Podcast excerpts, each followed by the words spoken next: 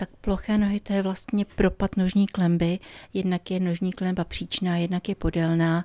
Objevují se potom bolesti celých chodidel, může se objevit i vybočený palec. Tím, že je i změna těžiště, tak se objevují bolesti kloubu kolenou, bolesti kyčlí, bolesti v zádech. Na ploché nohy jako takové existují různé cviky. To si může každý vyhledat. Pokud budeme cvičit pravidelně ty konkrétní cviky, je vůbec šance, že to zkrátka pomůže? Jak u koho? Naděje je vždycky, takže rozhodně cvičte, cvičte, cvičte, protože ta propadlá klemba se potom, když se napravuje, tak se napravuje chirurgicky, operací a to skutečně není žádný med asi bychom měli potom hodně dbát i na obuv, kterou nosíme. Samozřejmě, ta obuv je velice důležitá, ne, že si každý nazuje kroksy nebo žabky a vyrazí ale musí počítat s tím, že by měl mít obuv takovou nebo botu takovou, které je taková anatomická vložka. Takže by bylo dobře se podle toho zařídit a koupit si takovou botu, zvláště když se chystáte na nějaké delší výlety. Ty ortopedické vložky se mohou nechat vyrobit na zakázku.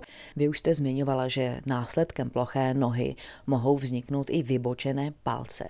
Tak to může hodně komplikovat potom chůzi a vůbec i výběr obuvy.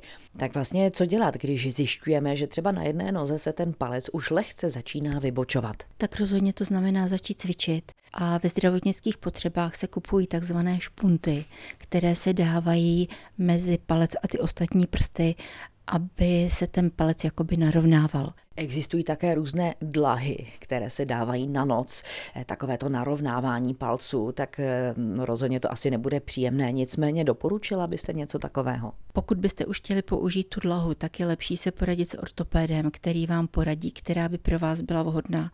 Mohou být vhodné třeba i tejpy.